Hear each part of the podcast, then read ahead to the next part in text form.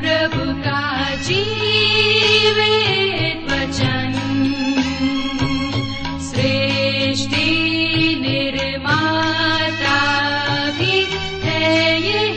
वचन। नमस्कार प्रिय श्रोताओ, कार्यक्रम सत्य वचन में आपका हार्दिक अभिनंदन करते हैं। उम्मीद है कि आप भी आज का कार्यक्रम सुनने के लिए तैयार हैं। इन दिनों हम पवित्र शास्त्र बाइबल के पुराने नियम में से दानियल नामक पुस्तक का विस्तार से अध्ययन कर रहे हैं, जिसका मुख्य विषय है राज्यों का उत्थान एवं पतन। तो आइए आज के बाइबल अध्ययन में सम्मिलित हों और आत्मिक ज्ञान प्राप्त करें। प्रस्तुत है कार्यक्रम सत्य वचन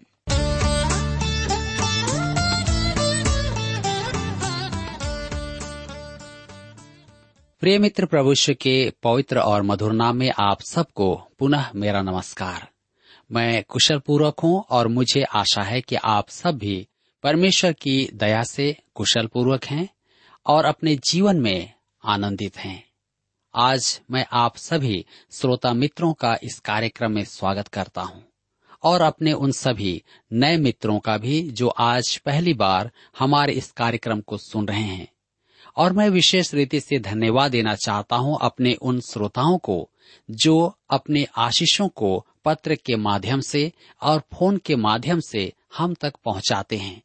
और मैं आशा करता हूँ कि आप सभी श्रोता मित्र भी इस कार्यक्रम को सुनने के द्वारा जो आशीष प्राप्त करते हैं, हमें पत्र के माध्यम से और ईमेल के माध्यम से और फ़ोन के माध्यम से हमें जानकारी देंगे। ताकि हम सब मिलकर परमेश्वर को धन्यवाद दे सकें। इतना ही नहीं, यदि आपके पास कोई प्रार्थना के विषय हैं तो आप उसे भी भेज सकते हैं। तो मेरे मित्रों, मैं आपको बता दूँ कि हम सब इन दिनों दानियल नबी की पुस्तक से अध्ययन कर रहे हैं। और पिछले अध्ययन में हम देख रहे थे कि दानियल ने राजा नबुकत नेसर के सपनों के अर्थ को बताया। और आज हम अपने अध्ययन में आगे बढ़ेंगे और देखेंगे कि किस प्रकार से परमेश्वर दानियल के द्वारा से अपनी महिमा लेता है। मेरे प्रियो, आइए इससे पहले कि हम अध्ययन में और आगे बढ़ें, हम सब प्रार्थना करें और परमेश्वर से आज के इस अध्ययन के लिए सहायता मांगे। हमारे प्रेमी और अत्यंत दयालु पिता परमेश्वर, हम आपको धन्यवाद देते हैं। आज के इस सुंदर समय के लिए और हम इससे प्रत्येक के श्रोता भाई बहनों के जीवन के लिए कि आपने हमें फिर से एक बार ऐसा अवसर दिया है कि हम आपके वचन का अध्ययन कर सकें।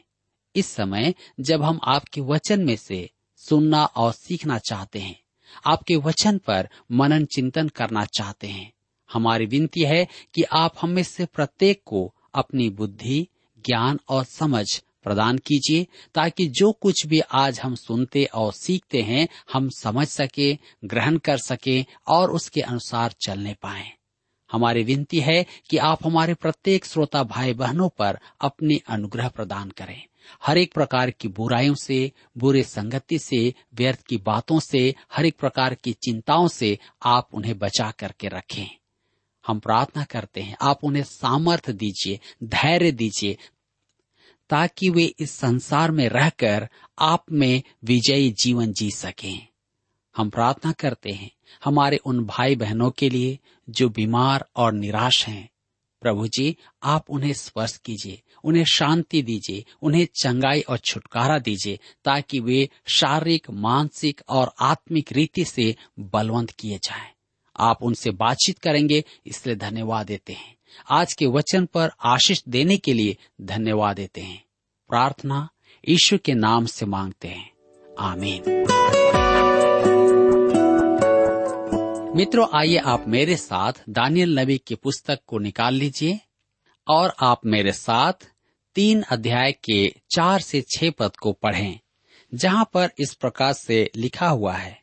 तब ढिंढोरियों ने ऊँचे शब्द से पुकार कर कहा हे देश देश और जाति जाति के लोगों और भिन्न भिन्न भाषा के बोलने वालों, तुमको यह आज्ञा सुनाई जाती है कि जिस समय तुम नरसिंगे, बांसुली, वीणा, सारंगी, सितार, शहनाई आदि सब प्रकार के बाजों का शब्द सुनो, तुम उसी समय गिरकर नबुकद नेसर राजा की खड़ी कराई हुई सोने की मूरत को दंडवत करो। जो कोई गिरकर दंडवत न करेगा, वह उसी घड़ी धधकते हुए भट्टे के बीच में डाल दिया जाएगा। मेरे प्रियो, ध्यान दीजिए। इस पर्व में वे आराधना की स्वतंत्रता के बारे में कुछ नहीं जानते थे। संगीत सुनते ही उन्हें उस मूर्ति को मुँह के बल गिरकर दंडवत करना था। यहाँ मन से उठने वाले श्रद्धा भाव की गुंजाइश नहीं थी। संपूर्ण विधि का पहले से ही प्रबंध किया गया था और आपको सिर्फ़ उसका अनुसरण करना था। मेरे प्रियो, यहाँ पर हम इस संगीत में विभिन्न वाद्य यंत्र को देखते हैं। नरसिंगे, बांसुली, वीणा, सारंगी, सितार, शहनाई आदि। सब प्रकार के बाजों का शब्द, अर्थात इन बाजों या वाद्यों की अपेक्षा अन्य वाद्य भी थे, जिनका नाम इस सूची में नहीं है। कहने का अर्थ यह है कि वह समागम समर्पण सभा से भिन्न था। जन समूह को विवश किया जा रहा था, जबकि सच्ची आराधना मन की अभिव्यक्ति है। बल प्रयोग का कार्य नहीं है। अतः उचित होगा कि हम कहें, वे बाहरी दिखावा कर रहे थे। संगीत, दैहिक आकर्षण हेतु था, जबकि आत्मिक संगीत आराधना में अद्भुत सहयोग प्रदान करता है। आज की कुछ कलिसियाओं में आत्मिक संगीत और सांसारिक संगीत में अंतर करना बहुत ही कठिन होता है। आराधना में संगीत के विषय पॉलुस ने पर्याप्त चर्चाएँ की हैं। इफिसियों की पत्री पाँच अध्याय उसके उन्नीस पद में लिखा है, आपस में भजन और स्तुति गान और आत्मिक गीत गाया करो और अपने अपने मन में प्रभु के सामने गाते और कीर्तन करते रहो। तब हम पढ़ते हैं कुलुसियों के पत्री तीन अध्याय उसके सोलह पद में। वह कहता है, अपने अपने मन में अनुग्रह के साथ परमेश्वर के लिए भजन और स्तुति गान और आत्मिक गीत गाओ। मेरे मित्रों, हम देखते हैं कि आरंभ में संगीत मार्ग से हट गया। अर्थात भ्रष्ट हो गया था। उत्पत्ति चार अध्याय उसके 21 पद में हम देखते हैं कि उसके भाई का नाम दुबाल था। वह वीणा और बांसुली आदि बाजों के बजाने की रीति का प्रवर्तक हुआ। परंतु यह कैन का वंशज था। जब संगीत और अनुष्ठान देह को उत्साहित करे, तब वह मनुष्य को उठाने के स्थान पर गिराता है। और यह सच्ची आराधना में सहायक नहीं होता है। उससे आराधना की आत्मा मर जाती है, तथापि संगीत आराधना को बल भी प्रदान करता है। वह आत्मिक सेवा में सहायक होकर महान आशीष का कारण होता है। मेरे मित्रों, मुझे एक सभा का स्मरण आता है, जहाँ मुझे प्रवचन सुनाने के लिए बुलाया गया था। इससे पहले कि मेरा प्रवचन का समय आता, एक महिला गीत गाने के लिए खड़ी हुई। उसने आराधना से प्रासंगिक गीत गाने की अपेक्षा वह गीत गाया, जिससे वह अपने गायन का प्रदर्शन कर सकती थी। उसके गीत गाने से सभा की आत्मिकता मर गई थी। आत्मिकता को जगाने के लिए मैंने एक समूह गान का अनुरोध किया। और फिर प्रवचन सुनाया। सभा के पश्चात मैंने उस कलिसिया के सेवक से जानना चाहा कि वह कौन थी। तब उन्होंने बताया कि वह कलिसिया के एक दिग्गज पदाधिकारी की पुत्री थी और विशेष सभाओं में आरंभिक गीत गाकर सभा आरंभ करवाती है। मेरे मित्रों, संगीत आराधना की सहायता करता है, परंतु हानि भी पहुँचा सकता है।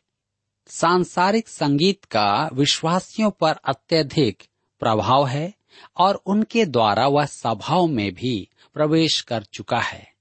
मैं परमेश्वर का धन्यवाद करता हूँ कि अनेक पादरीगण परमेश्वर के दास इसका विरोध कर रहे हैं।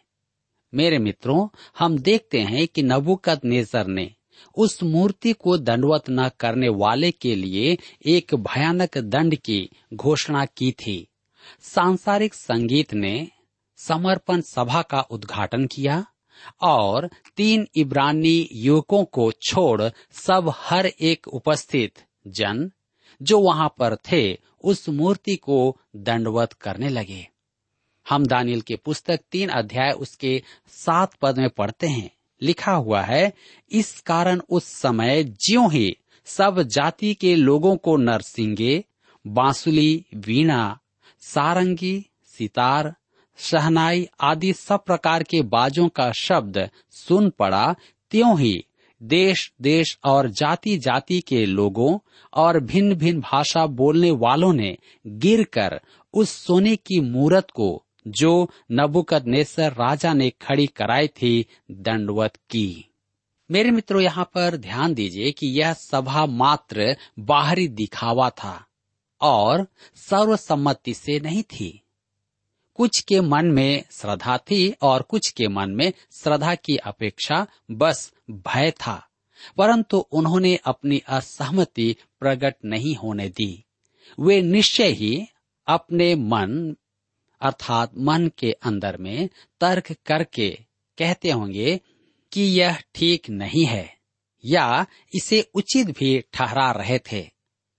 हम भी आज संसार के साथ समझौता करके उसे युक्ति युक्त ठहराते हैं। एक विश्वासी ने अरूढ़ीवादी कलिसिया का सदस्य होने का तर्क मेरे सामने रखा कि उसका पिता उस कलिसिया का कर्मठ सदस्य था। और उसकी मृत्यु के बाद उस कलिसिया ने उसके नाम का एक कांच खिड़की में लगवाया। इसलिए वह वहाँ का सदस्य है। मेरे मित्रों, उस कलिसिया का सदस्य होने की अपेक्षा उचित होता कि वह उस खिड़की को निकालकर घर ले जाता और वहाँ दूसरी खिड़की लगवा देता। हम देख रहे हैं नबुकद नेजर ने एक विशाल सोने की मूर्ति बनवाया और उसकी स्थापना के लिए सब उच्च अधिकारियों को भी बुलवाया। यह उसका अहंकार था। और वह संभवतः सब धर्म के लोगों को एक करके राष्ट्रीय एकता को उत्पन्न करना चाहता था। अब प्रजा मन से चाहे या ना चाहे, राजा का आदेश तो सबको मानना ही होगा। देखिए कि वहाँ क्या हुआ। आप सोचेंगे कि सबने राजा की आज्ञा मानी होगी, क्योंकि नहीं मानते तो नबुकद नेसर एक पागल राजा था। वह कैसा भी दंड दे सकता था। तो हम देखते हैं कि तीन इब्रानी युवक मूर्ति को दंडवत नहीं करते हैं।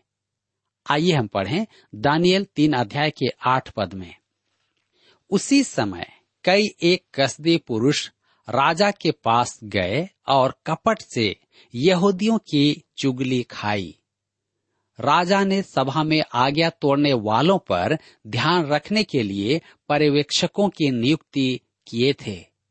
कई एक कस्ती पुरुष, इससे ऐसा संकेत मिलता है कि कुछ लोग विशेष करके इब्रानियों पर ध्यान रखने के लिए रखे हुए थे।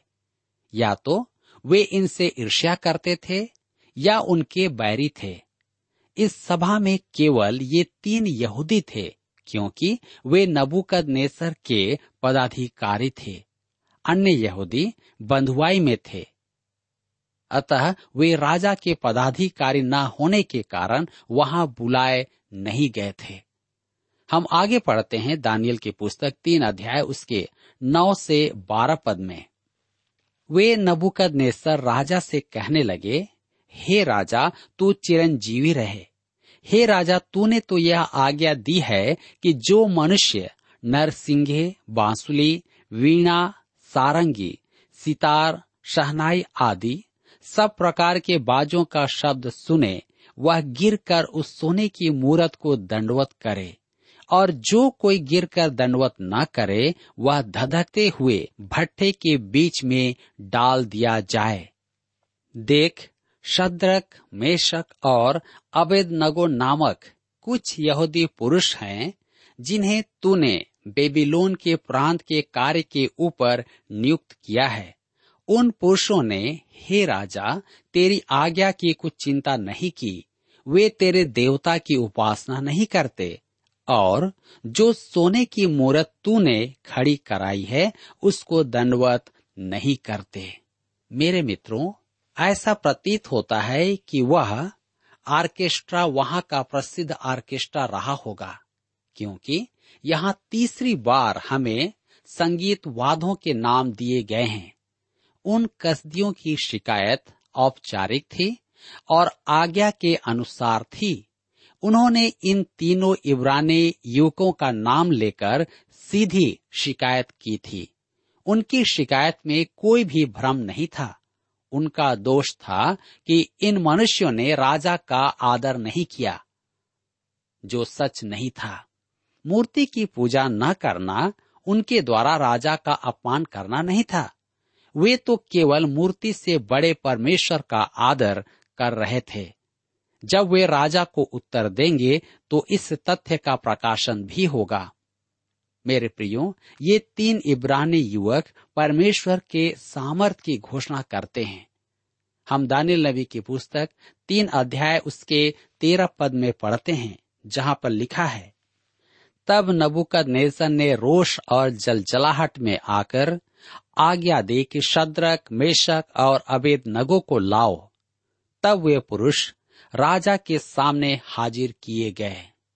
लिखा है, तब नबुकद नेसन ने रोष और जलजलाहट में आकर इससे राजा के साथ मानसिक असंतुलन की समस्या थी।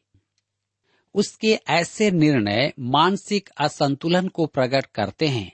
वहाँ क्रोधा वेग और मानसिक असंतुलन का रोगी उपस्थित था। अर्थात पल भर में वह अत्यधिक क्रोधित हो जाता था तो दूसरे ही पल वह दिल खोलकर हंसने लगता था। यह ऐसा ही व्यक्ति था। दानियल तीन अध्याय के चौदह पद में लिखा हुआ है। नबुकद नेसर ने उनसे पूछा, हे शद्रक, मेशक और अबेद नगो तुम लोग जो मेरे देवता की उपासना नहीं करते और मेरी खड़ी कराई हुई सोने की मूर्त को दंडवत नहीं करते तो क्या तुम जानबूझकर ऐसा करते हो? अब यहाँ पर सुनिए कि क्या हो रहा है।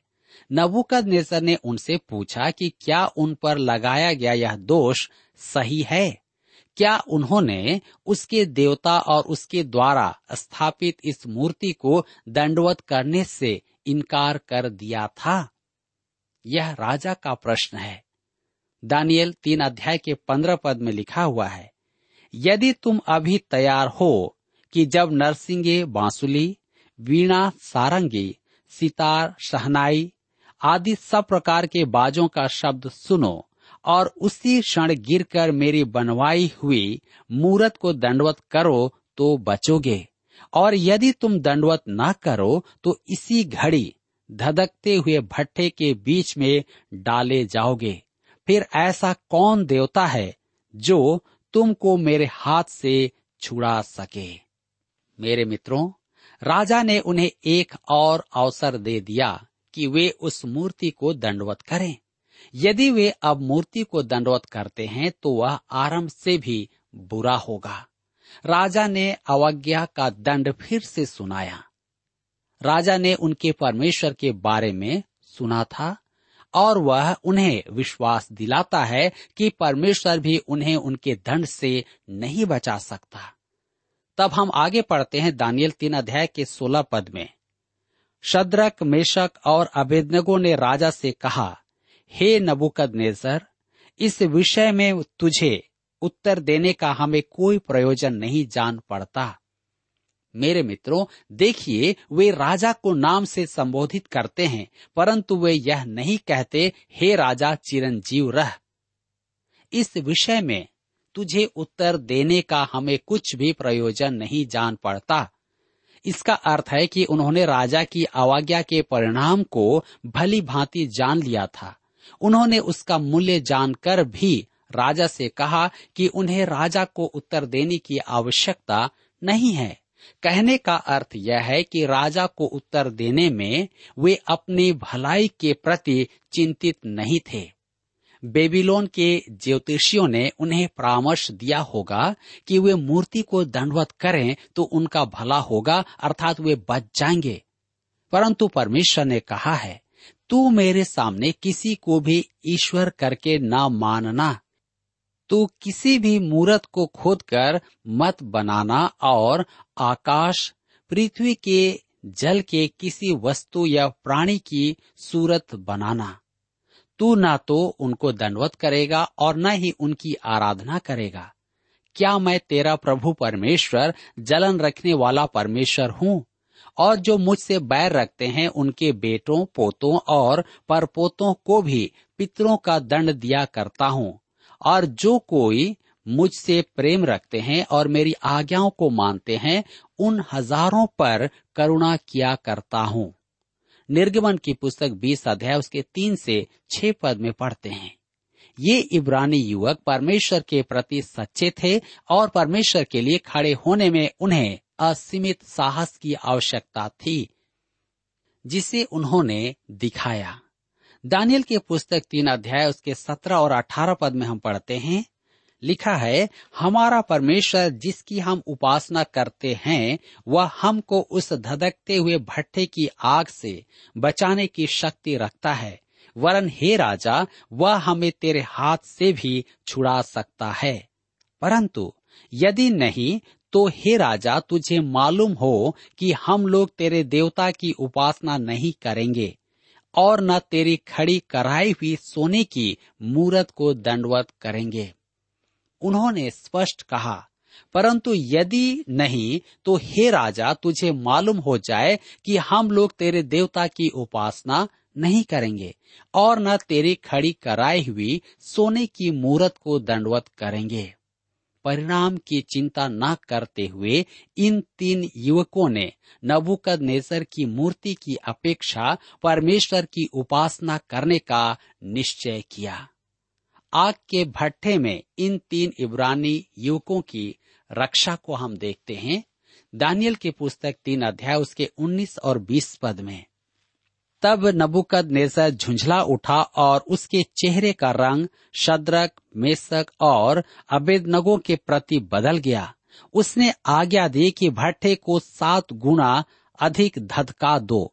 फिर अपनी सेना में के कई एक बलवान पुरुषों को उसने आज्ञा दी कि शद्रक मेशक और अबेद नगो को बांधकर उन्हें धधकते हुए भट्टे में डाल दो। नबुकद नेसर झुंझला उठा, अर्थात क्रोध के कारण आपे से बाहर हो गया। उसका क्रोध असाध्य था।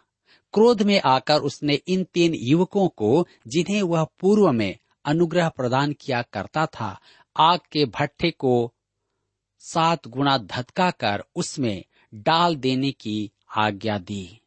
इसकी आवश्यकता नहीं थी, परंतु इससे उसके मनोभाव की प्रगटीकरण होती है। दानियल की पुस्तक तीन अध्याय उसके 21 पद में लिखा है, तब वे पुरुष अपने मोजो, अंगरखों, बागों और अन्य वस्त्रों सहित बांधकर उस धधकते हुए भट्टे में डाल दिए गए। अर्थात वे आग में डाले जाते समय पूरी तरह वस्त्र पहने हुए थे। आगे लिखा है, दानियल तीन अध्याय के 22 और 23 पद में। वह भट्ठा तो राजा की दृढ़ आज्ञा होने के कारण अत्यंत धदकाया गया था। इस कारण जिन पुरुषों ने शद्रक, मेशक और अवेदनगो को उठाया, वे ही आग की आँच से जल मरे और उसी धधकते हुए भट्टे के बीच ये तीनों पुरुष शद्रक, मेशक और अवेदनगो बंधे हुए फेंक दिए गए। मेरे मित्रों, इन बंदियों को आग में डालने वाले आग की गर्मी से झुलस कर जल गए और मर गए, और इन तीनों को उस आग के भट्टे में डाल दिया गया। यहाँ पर हम एक बहुत विशेष बात देख रहे हैं कि ये तीनों आग के भट्टे में जलने के लिए तैयार हैं। और सिर्फ़ इसलिए क्योंकि वे अपने परमेश्वर की आराधना करते हैं। वे नहीं चाहते कि परमेश्वर की आज्ञा का उल्लंघन करें। आज हम सब के लिए भी यह बहुत ही महत्वपूर्ण है।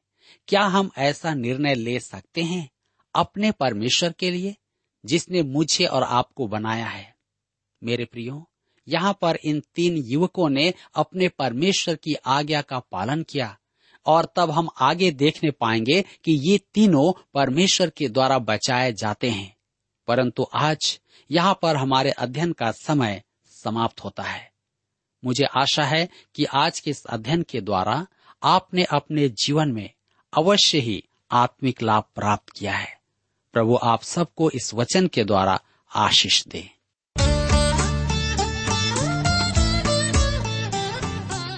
अभी आप सुन रहे थे कार्यक्रम सत्य वचन श्रोता, हम आशा करते हैं कि आज के इस कार्यक्रम के द्वारा आपको परमेश्वर के बारे में आवश्यक जानकारी प्राप्त हुई होगी। हम आपकी जानकारी के लिए बता दें कि हमारे पास नया नियम एवं पूरी बाइबल आपके लिए उपलब्ध है। यदि आप इन्हें प्राप्त करना चाहते हैं तो आज ही हमें इस पते पर लिखें, कार्यक्रम Satya Vachan T W R India, post box number तीन एक सात लखनऊ, दो दो छ शून्य शून्य एक, उत्तर प्रदेश।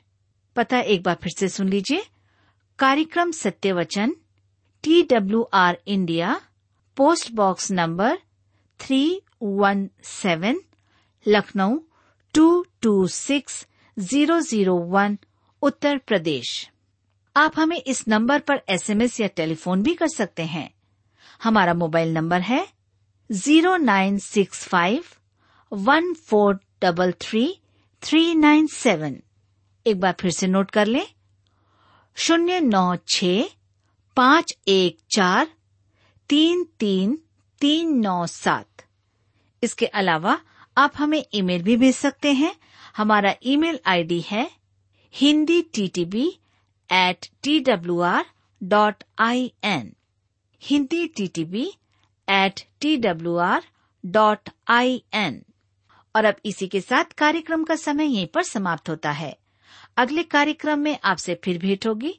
तब तक के लिए हमें आज्ञा दीजिए। नमस्कार। हम तो जलते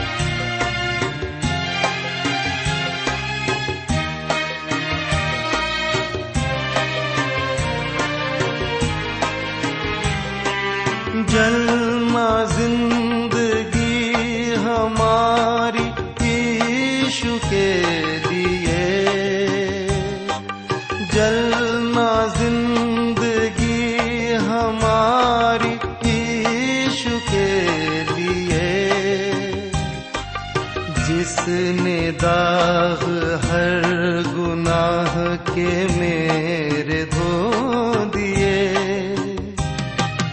जिसने सूली पर जलाई, ज्योति प्रेम की। जिसने सूली पर जलाई